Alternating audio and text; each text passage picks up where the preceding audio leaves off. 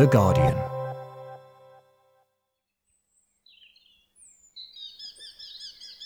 Ah, there's that hobby again, you can see it now.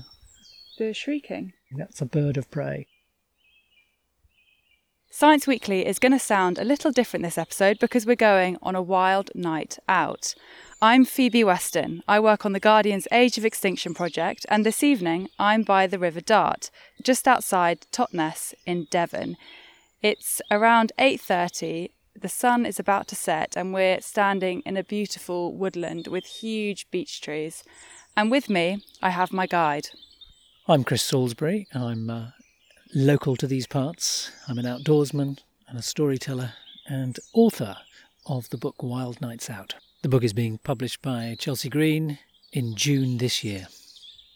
Excellent. So are we heading down to the river now? Yeah, we're going to go down into the Dart Valley and walk along that majestic river for a little while. Let's walk on. Yeah. We'll be experiencing the wild and journeying deeper into the dark, because the signs of wildlife we find at night can tell us a lot about the ecosystems around us. We'll be walking, paddling, watching, and listening.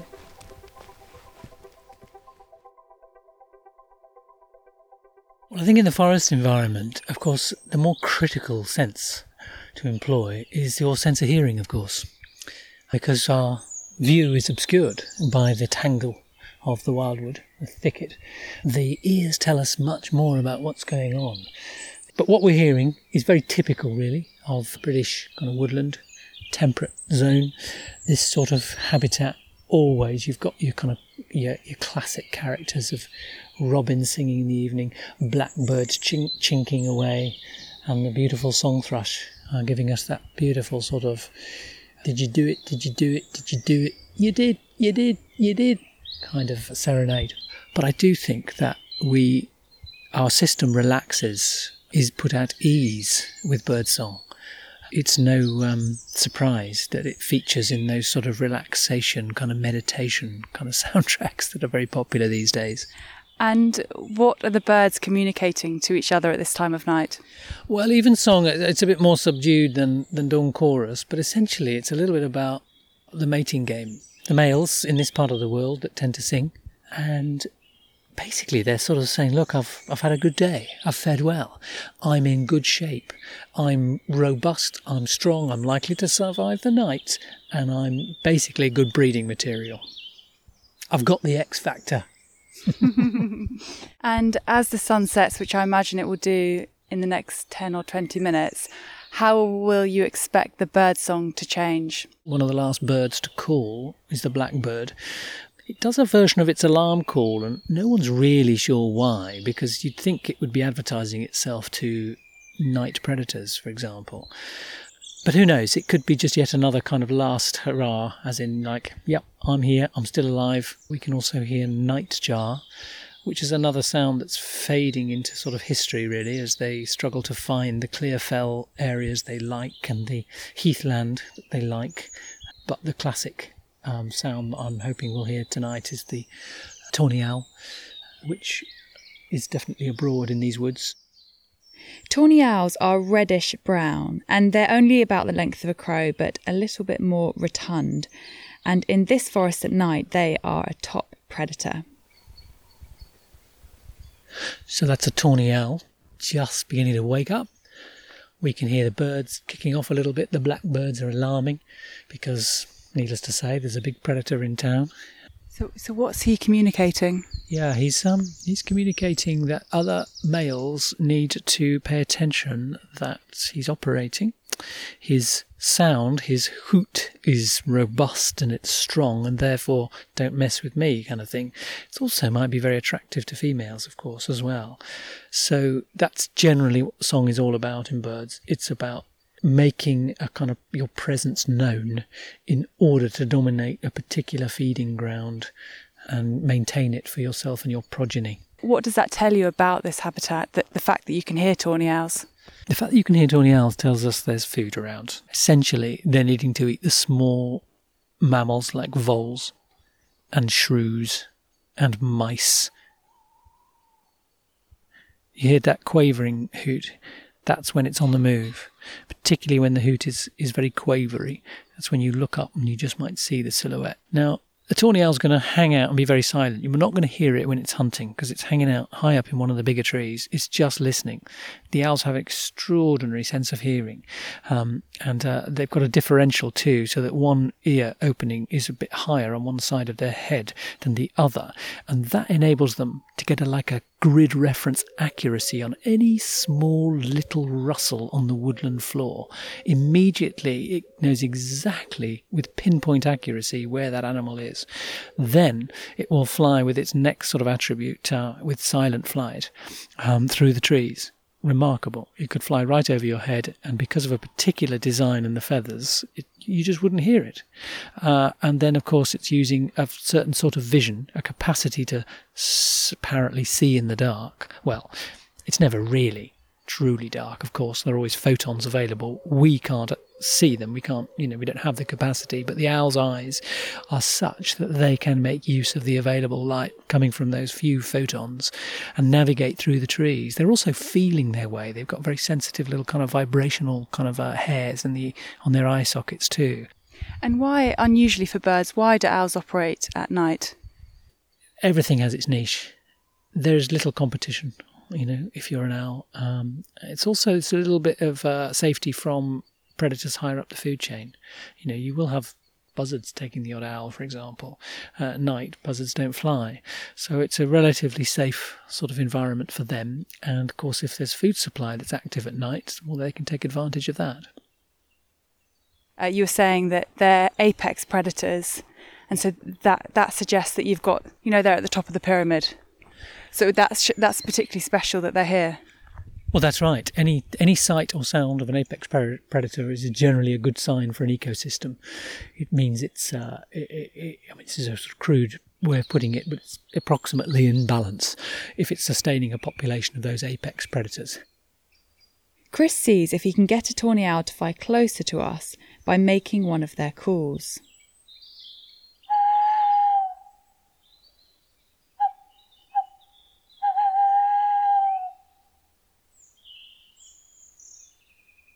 No tawny owl comes, and that's likely because it's not yet dark enough for them to be under cover, and the trees we're standing in don't have enough canopy for them to hide.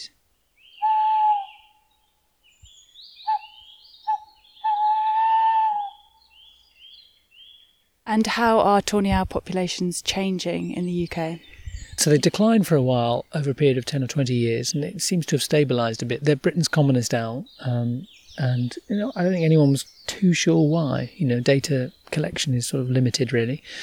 Obviously, we've lost a lot of woods, which is the obvious uh, answer over the years, uh, because they're a woodland owl, uh, specifically, unlike the barn owl, which likes species-rich sort of meadows, grasslands to hunt in. So there was a worry when the population were declining, of course, that it reaches, you know, the sort of numbers where it can't recover. Mm. You know, that's what we're looking at, for example, where birds like the cuckoo, know, the classic harbinger of spring, they're getting fewer and fewer.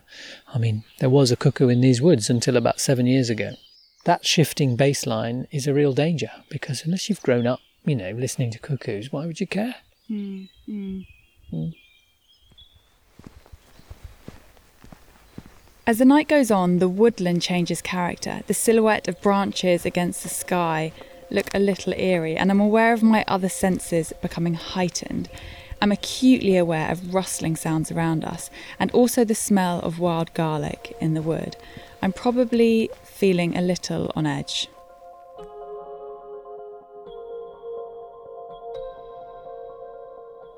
As we come down to the river, the sound of water comes into focus. The animals that are active now are much more at home than I am, operating best at night.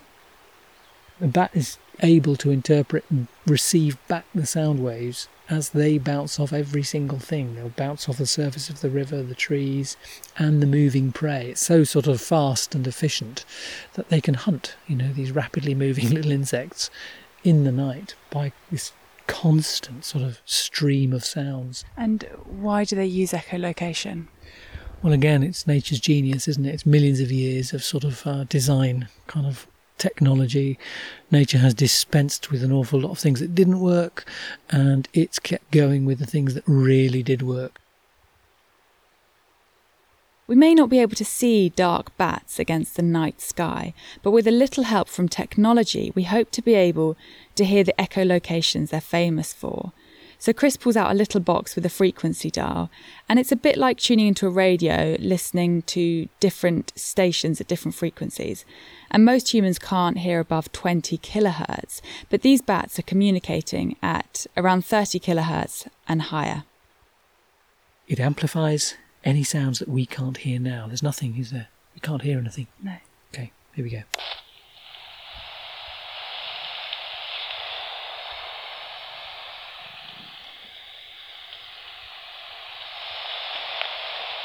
Just hearing them a little bit distantly now, but they're hunting in sort of, you know, wide circles, figure of eights. I'm pointing it at the river at the moment, just to see if we can Uh, catch any Daubenton bats that favour the surface of the river, specialists hunting low over the slow-moving water. I can hear something. There's one. It's quite distant, actually. It's picking... You can hear it pitter-patter, can you? Like that. So we're just peering into the darkness now, not being able to see anything, but this bat detector is telling us that they're feeding.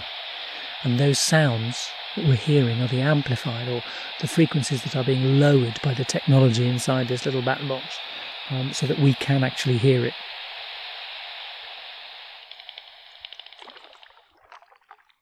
To get a better sound of the bats, we head out in a canoe.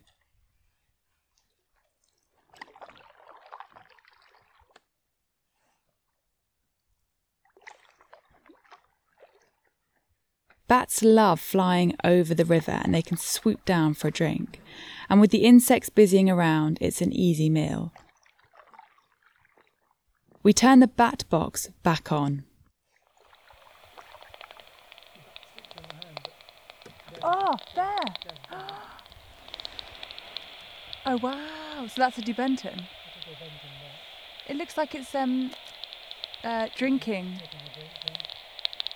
Oh, it's coming back. Oh my god. That is so cool. Each bat produces a different sound that we can identify using the bat detector. This Daubenton's bat is pretty common, and the populations are considered stable in the U K, but historically bats have not done well in this country. The Bat Conservation Trust released a report, The State of the U K's Bats twenty seventeen, discussing historical and recent trends. For example, horseshoe bats, which can be found here in Devon, have lost an estimated ninety percent of their population in the twentieth century. But since the nineteen eighties, a U K law has protected all bats and their roosts. And in the last couple of decades, the populations of many bat species have increased in the U K. People have counted more than double the number of horseshoe bats in recent years compared to in nineteen ninety, while the Daubenton's bat we just heard has stayed relatively stable during that time.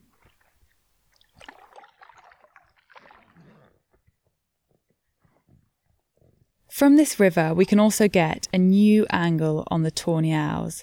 Chris tells me to keep an ear out. What's that? There's the owl. Oh yeah.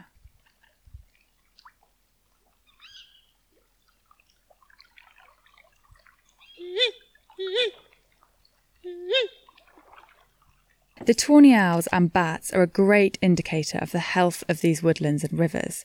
But to know more, we need to check on some smaller critters. This wholesome night out has gone on way past my bedtime, so I'm going to set up a little trap that will work its magic when I'm asleep.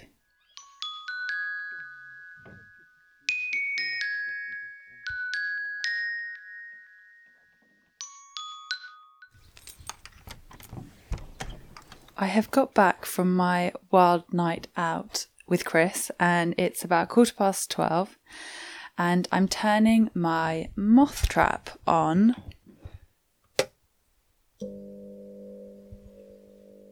This moth trap is a big plastic bowl. It's about two foot in diameter, and it has this plastic lid with a light at the top. And the idea is that the moths are attracted to the light, and then they fly into the box, within which I've put about forty egg boxes, empty egg boxes, all just open up. And the idea is that the moths go in, they're attracted by the light, and then they settle on the egg boxes and stay there overnight. And then when I come up in the morning, they'll all be there. And I'll get to see what moths we have around here. Over the past fifty years, Britain's population of larger moths has decreased by about a third, according to a report by the wildlife charity Butterfly Conservation. Here in the south, the loss has been greater than in the north. Habitat loss and pollution are considered the major causes. The moths we find in the morning will tell us something about the state of the environment around us. It's early May, and it's a very cold night, and it's pretty early in the season, so I wouldn't be surprised if we don't catch that much. I leave the box outside and wait until the morning.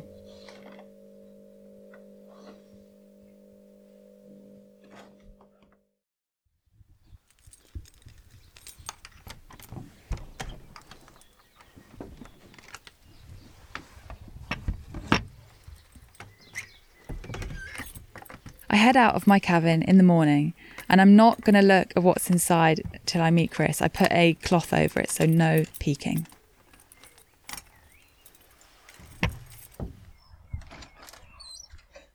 Morning, morning, Chris. Good morning, how are you? I'm very well, how are you? Um, we should go around the back with that. Okay. Maybe. We head outside to check out the moth traps.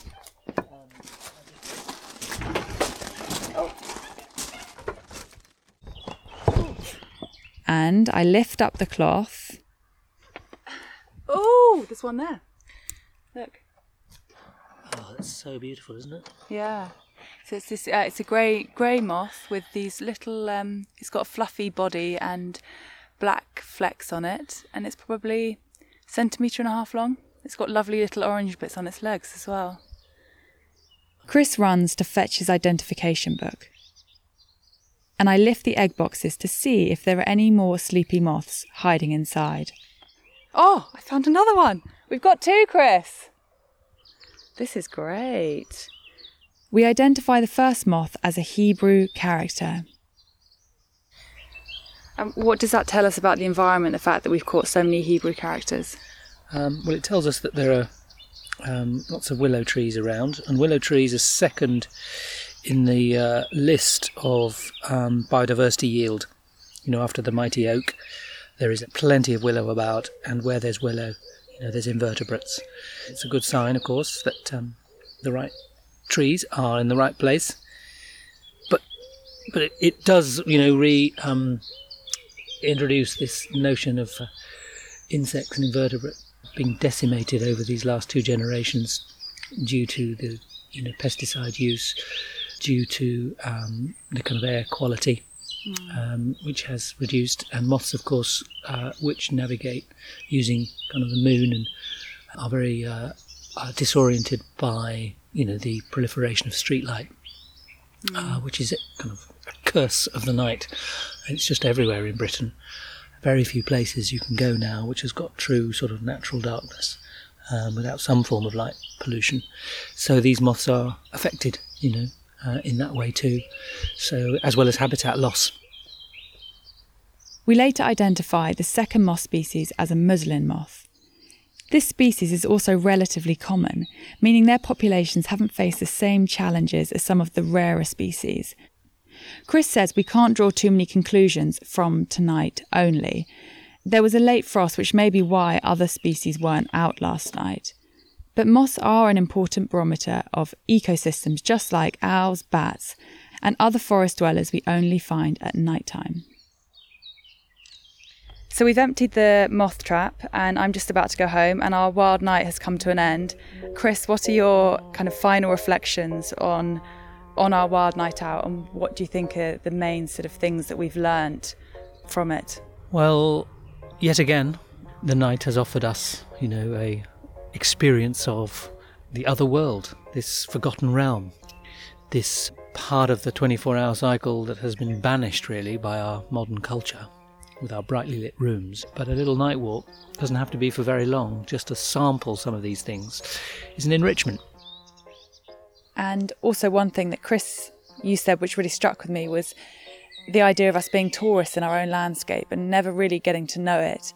And being out in the darkness kind of gives you an insight into another side of life. I think I'm going to be doing more wild nights out of the more wholesome variety in the months and years to come. So thanks, Chris, for taking me out. It's been absolutely brilliant.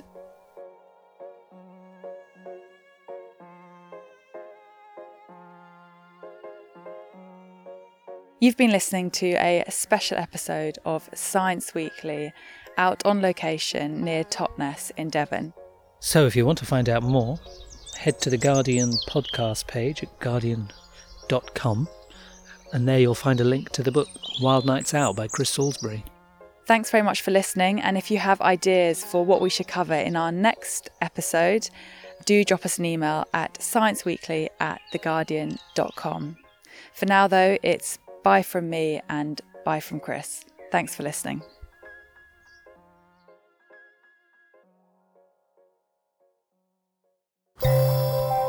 For more great podcasts from The Guardian, just go to theguardian dot com slash podcasts.